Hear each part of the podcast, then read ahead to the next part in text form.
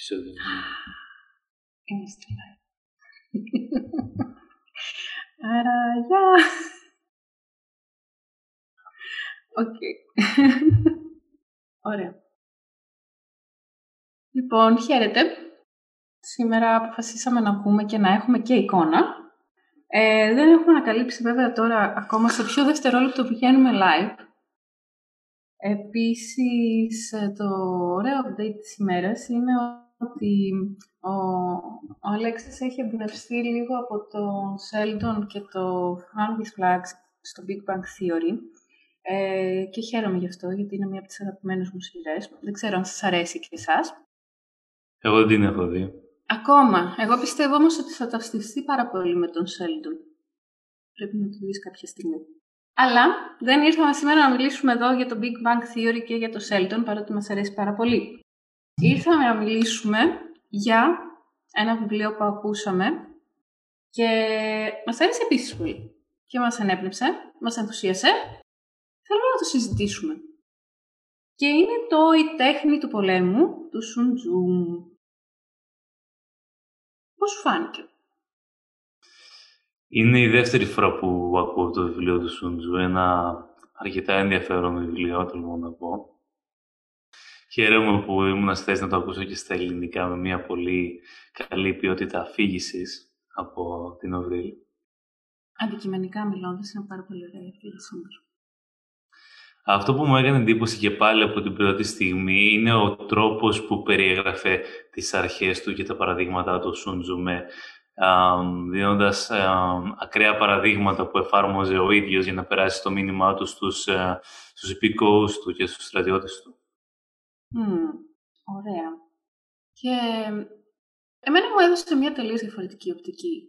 Ε, την οπτική ότι είναι ωραίο να έχεις στρατηγική σε αυτά τα οποία πας να κάνεις. Και γενικά, σαν έκφραση, είναι κάτι που μπορεί να το, να το πούμε και να το σκεφτόμαστε όλοι. Ότι όταν είναι να κάνεις κάτι, καλό είναι να έχεις στρατηγική.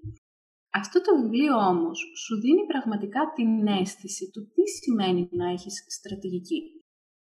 Σε βάζει βέβαια σε μια διαδικασία να σκέφτεσαι ότι τα πάντα είναι, ε, ε, τα πάντα είναι μάχη, ότι είναι πόλεμος, αλλά βοηθάει πάρα πολύ να το δεις από μια διευρυμένη οπτική, ότι δεν είναι ότι πρέπει να πάρω τα όπλα μου και να πάω να πέσω στη μάχη, αλλά άμα το σκεφτείς, εκεί έξω πολλές φορές δίνουμε μάχη για πάρα πολλά πράγματα στην καθημερινότητά μας.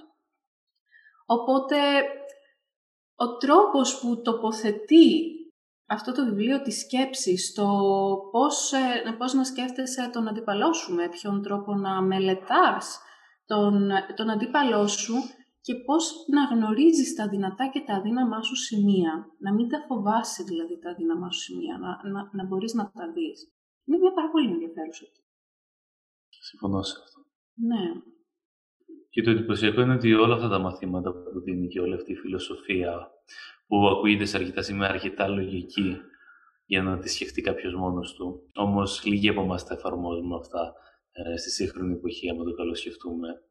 Το εντυπωσιακό είναι ότι ακόμα και σήμερα και ειδικότερα ακόμα και στην καθημερινή μας ζωή, στον επιχειρηματικό κόσμο, όχι μόνο στον κόσμο του πολέμου και των μαχών στον οποίο ζούσε ο Σούντζο, έχουν 100% ε, εφαρμογή.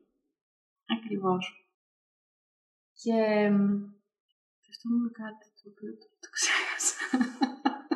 Α, ναι, αυτό το οποίο ήθελα να πω και έχει ενδιαφέρον είναι ότι αυτό ακριβώς το βιβλίο, το «Η τέχνη του πολέμου», με την πάροδο των χρόνων έχει, ε, έχει και άλλα βιβλία, έχουν ακολουθήσει και άλλα βιβλία τα οποία ε, το αναλύουν πώ είναι η τέχνη του πολέμου, πώς εφαρμόζεται η τέχνη του πολέμου στις επιχειρήσεις ή στην καθημερινότητα ή στις σχέσεις. Βέβαια, στην Ovril Education θα βρείτε το αρχικό, το, το πρωτότυπο ε, κείμενο, ε, το οποίο είναι η αρχή για όλα τα επόμενα ε, που, για όλες τις επόμενες αναλύσεις που έγιναν. Και αυτή είναι η βάση, δηλαδή αν, αν πάρεις αυτή τη βάση του κειμένου και τη σκεφτείς σε σχέση με την πρόκληση που μπορεί να αντιμετωπίζεις εκείνη τη στιγμή, γιατί μπορεί να είναι μια πρόκληση, για παράδειγμα, στη δουλειά σου, μπορεί να είναι μια πρόκληση που έχεις στις διαπροσωπικές σου σχέσεις. Αν πάρεις τα κομμάτια της γνώσης τα οποία σου δίνει, νομίζω ότι από μόνος σου δίνεις απαντήσεις σε πάρα πολλά ζητήματα. Ναι. Είχες εσύ κάτι στο, στο μυαλό σου, κάτι συγκεκριμένο όταν, όταν το άκουγες. Να πεις ότι, α, ok, okay, με βάση αυτό το βιβλίο τώρα μπορώ να λειτουργήσω έτσι.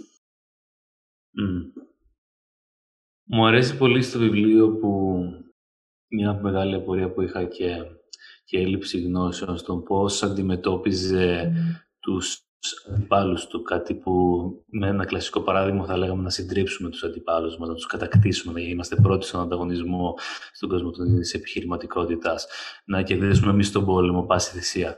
Όμως αυτή η οπτική που δίνει, που μπορούμε να το συνδέσουμε και στον κόσμο της επιχειρηματικότητας, είναι ότι άμα κατακτήσεις τον άλλον και καταστρέψεις τα πάντα στο πέρασμα, άμα καταστρέψεις τον αντίπαλό σου, δεν κερδίζεις τίποτα. Το θέμα είναι να μην λέει λατήσεις στην περιοχή του άλλου όταν έρχεσαι, αλλά να την κατακτήσεις όσο μπορείς με λιγότερες καταστροφές και όσο μπορείς περισσότερους στρατιώτες του αντίπολου μέτωπου να έχεις για εσένα και όχι να τους σκοτώσεις, για παράδειγμα. Είναι πολύ ωραίο αυτό με το. Όταν, ε, όταν λέμε μάχη, συνήθως μας βγαίνει σαν ε, αίσθηση ότι πρέπει να αντιδράσουμε, πρέπει να φωνάξουμε, πρέπει να, να δείξουμε την, ε, τη δύναμή μας με, με, με φωνές, ε, με, να δείξουμε ότι έχουμε δύναμη. Ενώ αν παρατηρήσουμε ανθρώπους οι οποίοι πραγματικά έχουν δύναμη, έχουν μια ήπια αντίδραση, γιατί πολύ απλά δεν φοβούνται, δεν, δεν έχουν την ανάγκη να επιδείξουν κάτι. Είναι σίγουροι, έχουν αυτοπεποίθηση γι' αυτό. Ενώ όπως, ε, λίγο στο παράδειγμα αυτό το οποίο μου ήρθε τώρα, πώς βλέπουμε στον δρόμο ε, τα σκυλιά και θα δεις ένα, ένα πολύ μικρό σκυλί να συναντά ένα τεράστιο σκυλί. Ναι. Και το πολύ μικρό σκυλί θα αρχίσει να, να τσιρίζει, να γαυγίζει, του σηκώνεται η τρίχα τόσο πολύ. Και βλέπεις το μεγάλο το σκυλί, το οποίο κάθεται απλά και το κοιτάει έτσι, γιατί δεν, δεν έχει να φοβηθεί κάτι. Ε, και είναι, είναι κομμάτι της στρατηγικής το οποίο ανέφερες, το οποίο αναφέρεται και μέσα στο βιβλίο, ότι ουσιαστικά όταν γνωρίζεις τα αδύναμα σου σημεία, γνωρίζεις τα δυνατά σου σημεία και γνωρίζεις πολύ καλά τα αδύναμα και τα δυνατά σημεία του αντιπάλου σου, τότε μπορείς με πολύ ωραίο τρόπο να πας και να επιτεθείς, αλλά με αυτή τη νέα έννοια που δίνει το βιβλίο στην επίθεση. Δεν είναι η επίθεση του πάω, όπως είπες, να, να καταστρέψω τον αντίπαλό μου. Πάω να, απλά να επεκταθώ. Πάω απλά να κερδίσω. Και πολλές φορές αυτό μπορεί να μας βοηθήσει στο κομμάτι της παραπλάνησης, όπως ε, αναφέρεται και στο βιβλίο, ότι σε στιγμές που είσαι δυνατός, μην κάνεις τίποτα, δείξει ότι είσαι σε αδύναμη θέση ε, όταν είσαι αδύναμος, παραπλάνεσαι τον χρόνο σου με το να νομίζεις ότι είσαι δυνατός. Όταν είσαι ένα βήμα μπροστά, δείξει το αντίθετο. Αυτό πέρα από την, ε, τη λογική ουσιαστικά, ότι οι δυνατοί δεν χρειάζεται να, το, να επιδεικνύουν την δυνατή κάθε στιγμή. Αυτό μπορεί να βοηθήσει και σαν κομμάτι παραπλάνησης του αντιπάλου. Ναι. Πού πιστεύεις ότι αυτό θα εφαρμοζόταν στη σημερινή εποχή; Mm. Στη σημερινή εποχή. Mm. Ίσως σε μία, το κομμάτι της, περι, της περιπλάνησης εννοείς. Γενικά, όλα όσα, όλα όσα άκουσες στο «Η τέχνη του πολέμου». Πού θα έβρισκες εφαρμογή στη σημερινή εποχή, δεδομένου ότι κάποιος μπορεί να σκεφτεί ότι είναι ένα παμπάλαιο βιβλίο. Και ότι μιλάει για πολέμους, για παράδειγμα, δηλαδή για ναι. στρατηγούς για... και για τέτοια πράγματα. Για... Στη σημερινή εποχή σίγουρα θα ήταν πολύ σωστό άμα το σκεφτούμε πώς θα εφαρμοστεί σε μια επιχείρηση όταν έχει να αντιμετωπίσει ένα μεγάλο αριθμό ανταγωνιστών όταν είναι στην αγορά του να φτιάχνει καινούργια και καινοτόμα προϊόντα στον κόσμο, στο κόσμο του management, στο πώς να διαχειρίζεσαι τους ανθρώπους που δουλεύουν μαζί σου και τους ε, συνεργάτες σου γενικότερα. Mm. Το που να στο που να αναθέτεις και τις σωστές ευθύνες, όπως προαναφέρεται και στην εισαγωγή του, του βιβλίου με ένα πολύ ε, βάναυσο παράδειγμα που εφάρμοσε ο Σούντζο. Ναι, εντάξει, δεν είναι ανάγκη να φτάσουμε σε εκείνο το σημείο. Ναι. Είναι το do not try this at home. να το θυμάστε. Αλλά ίσως και στην προσωπική μας ζωή θα μπορούσαμε να εφαρμόσουμε πολλές από αυτές τις παρομοιώσεις που δίνονται στο βιβλίο. Δηλαδή, πώς να αντιμετωπίζουμε τον εαυτό μας, πώς να αντιμετωπίζουμε τις προκλήσεις που έχουμε καθημερινά σαν άνθρωποι στην προσωπική μας ζωή πέρα από την επαγγελματική. Εσύ πού θα το έλεγες αυτό, Φωτεινή, και άμα έχεις κάποιο παράδειγμα στη ζωή για την ε, καθημερινή ζωή; Είναι αυτό τώρα σημείο που ανέφερες και εσύ στο πώς, ε, πώς διαχειρίζεσαι ουσιαστικά την ομάδα σου. Είναι μια άλλη οπτική για το πώς, ε, επειδή όλοι λειτουργούμε σε ομάδες και είναι ωραίο να λειτουργούμε φυσικά σε ομάδες. Και μας φέρνει πάλι αντιμέτωπους με αυτό που πολλές φορές ξεχνάμε, ότι είμαστε ο μέσος όρος των πέντε πιο κοντινών ανθρώπων που έχουμε στο περιβάλλον μας. Οπότε το, το, είναι, είναι πολύ σημαντικό το να επιλέξουμε αυτούς τους ανθρώπους ε, προσεκτικά, ανάλογα με τους στόχους που θέλουμε να επιτύχουμε και ανάλογα με, τα, ε, με, το τι, με το τι χρειαζόμαστε. Για παράδειγμα, άμα θέλεις να επιτύχεις στόχους, άμα έχεις θέσει στόχους και θέλεις να τους επιτύχεις, είναι λίγο δύσκολο να το κάνεις όταν έχεις άτομα τα οποία έχουν νοοτροπία ότι τίποτα δεν θα προχωρήσει, ε, έλα μωρέ τώρα γιατί να κάνεις προσπάθειες. Ενώ γίνεται πιο έφορο το περιβάλλον όταν έχεις δίπλα σου άτομα τα οποία θέλουν και αυτά να επιτύχουν στόχους, θέλουν και αυτά να γίνονται όλο και καλύτερα. Οπότε, ακόμα και το, ε, το, ναι, αυτό το πώς διαχειρίζεσαι τα άτομα στην καθημερινότητά σου και το ποιους έχεις δίπλα σου είναι κάτι στο, ε, στο οποίο στο δίνει με μια πολύ, πολύ ωραία οπτική. Εγώ βρήκα μια πολύ ωραία εφαρμογή ε, στο, στο κομμάτι του business, στο κομμάτι της επιχειρηματικότητας και γιατί όντως η καθημερινότητά μας μπορεί να συσχετιστεί άρρηκτα με μία μάχη. Μπορεί να μην έχει τα ίδια δεδομένα με τη μάχη όπως ήταν πριν από εκατοντάδες χρόνια, αλλά τα δεδομένα έχουν αλλάξει απλώς. Συνεχίζουμε να, να βρισκόμαστε σε μία μάχη. Οπότε το να έχεις την έννοια της στρατηγικής μέσα στο μυαλό σου και όχι την έννοια του να, να πας να, να φωνάξεις και να επιβάλλεις με το έτσι θέλω τη θέση σου, είναι πολύ ωραίο. Ναι. Εμένα προσωπικά μου ταιριάζει και νομίζω ότι σίγουρα θα με κάνει να κοιμάμαι και πιο, και πιο ήσυχη το, και πιο άνετα το βράδυ. Τότε αυτό, τι σε ενθουσίασε περισσότερο; Τι με ενθουσίασε; Ναι. Πολύ καλή ερώτηση αυτό. Ναι, μου βγήκε έτσι. Δεν την είχα σχεδιάσει. Δεν την είχα καταγράψει ως δίπλα. Τι με ενθουσίασε; Σε ποιο σημείο είναι αυτά τα σημεία που παρατηρείς, που, που κολλάς στο βιβλίο, σαν να, σαν να κλείνουν τα πάντα γύρω σου και το μόνο είναι το μόνο που ακούς εκείνη τη στιγμή. Και λες εδώ, εδώ, είναι σαν να έχω το aha moment. Σαν να έχεις βρει το κλειδί για όλες τις ερωτήσεις.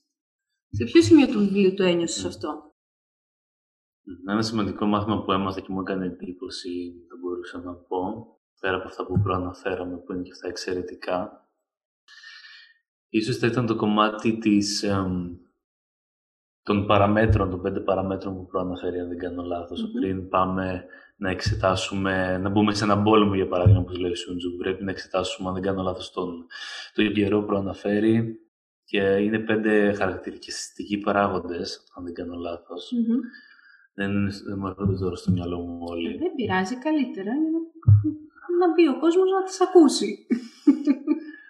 Που ουσιαστικά με μια ε, μικρή φαντασία, με λίγο φαντασία, μπορούμε να, τα, να προσαρμόσουμε αυτούς τους πέντε παράγοντες και στη σημερινή μας εποχή, όταν πάμε σε μια μάχη, για παράδειγμα με έναν ανταγωνιστή μας ή σε μια προσωπική μας μάχη ή περνάμε μια μεγάλη πρόκληση στη ζωή μας, ότι μου άρεσε πιο πολύ ότι το, το δίνει με την απόλυτη έννοια ότι όποιος άνθρωπος ε, ξέρει αυτούς τους παράγοντες και τους σέβεται και λειτουργεί σύμφωνα ε, με τη βελτιστοποίηση αυτών των πέντε συγκεκριμένα παραγόντων, θα κερδίσει σίγουρα μία μάχη. Και όποιος δεν το κάνει, δεν θα κερδίσει τη μάχη. Και το συνδέει αυτό πολύ με την έννοια ότι όποιος ξέρει τον εαυτό του και τον αντίπαλο θα κερδίσει, όποιος ξέρει μόνο τον εαυτό του ή μόνο τον αντίπαλο οι πιθανότητες του είναι 50-50 να κερδίσει και όποιος δεν ξέρει κανένα από τα δύο είναι τρελό να νομίζει ότι έχει κάποια πιθανότητα στο να κερδίσει. Αυτό μου άρεσε με την έννοια ότι είχε μια σωστή στρατηγική με πέντε ε, κύριους κανόνες, τους οποίους ε, λέει και εξηγεί στο βιβλίο τι σημαίνει ο καθένας. Και μου αρέσει πόσο απλό το κάνει για έναν άνθρωπο να ακολουθήσει ε, 5-6 βήματα, για παράδειγμα, για να φτάσει στο βέλτιστο αποτέλεσμα που θέλει. Και δεν είναι απλά μια ε, γενική φιλοσοφία ε, για το τι πρέπει να κάνουμε για να κερδίσουμε έναν πόλεμο, αλλά στο χωρίζει σε πέντε βήματα ή σε πολλά μικρά βηματάκια μέσα στο βιβλίο και σου τα εξηγεί. Mm, ωραία. Εγώ νομίζω ότι ξεχώρισα την παράμετρο του εδάφους. Ίσως γιατί μου, ε, μου έκανε παραλληλισμό στο μυαλό μου με αυτό που λέμε το εξωτερικό περιβάλλον, ναι. το οποίο πολλές φορές δεν το λαμβάνουμε υπόψη, αλλά το εξωτερικό περιβάλλον όταν θέλουμε να μελετήσουμε μια κατάσταση και όταν θέλουμε να περάσουμε στη δράση, αποτελεί πολύ σημαντικό παράγοντα να γνωρίζουμε τι γίνεται εκεί έξω. Και ο τρόπος που μελετά το έδαφος, ο Σουντζού, είναι, είναι διαφορετικός, δηλαδή λαμβάνει τα πάντα υπόψη και με έναν τρόπο που λες ότι αυτό δεν το είχα σκεφτεί, αλλά κάνει, έχει εκπληκτική, μου κάνει, μου κάνει κλικ. Μπορώ να το αξιοποιήσω. Ίσως γι' αυτό. Και πόσο πιστός είναι στις αξίες του. Δηλαδή, παράλληλα έχει αυτή την διορατικότητα να βλέπει όλα τα πράγματα τριγύρω του, ε, τον ανταγωνισμό, ε, το έδαφος, τον καιρό κτλ. όπως είναι οι πέντε αξίες, αλλά μένει προσιλωμένος στις αξίες του. Δεν κοιτάει, παράδειγμα, πώς θα το διαχειριστούν οι άλλοι, αλλά έχει μια φόρμουλα που την ακολουθεί και από ό,τι φαίνεται πετυχαίνει σε κάθε μάχη. Ακριβώς. Και έχει και σημασία βέβαια να πούμε με το κλείσιμο πόσο χρονικό διάστημα μας πήρε να, να ολοκληρώσουμε αυτό το βιβλίο. Αυτό το βιβλίο το ολοκληρώσαμε μία μέρα που καθόμασταν στο γραφείο με τη Φωτεινή και δουλεύαμε παράλληλα. Είχαμε βάλει και το audiobook να παίζει, το οποίο είναι ε, κοντά στην μία ώρα και 40 λεπτά, το συγκεκριμένο. Και απλά κάναμε δύο πράγματα εντελώς παραγωγικά ταυτόχρονα. Το ένα για να μάθουμε πράγματα, βάζοντας το audiobook να παίζει η τέχνη του πολέμου και το άλλο να κάνουμε την καθημερινή μας ε, δουλειά που είχαμε να κάνουμε. Ακριβώς. Οπότε, πολλές φορές μπορεί να είναι τεράστιο στο μυαλό μας το να ολοκληρώσουμε ένα βιβλίο, αλλά άμα το σκεφτείς στο χρόνο της αφήγησης και της ακρόασης, το συγκεκριμένο βιβλίο είναι κάτι παραπάνω από μία ώρα. Δεν είναι πολύ ενδιαφέρον αυτό. Είναι πάρα πολύ πρώτον για το πόσα μαθήματα μπορεί να μάθει κάποιος από αυτό το βιβλίο που είναι αρκετά μικρό για τις αξίες που θέλει να περάσει.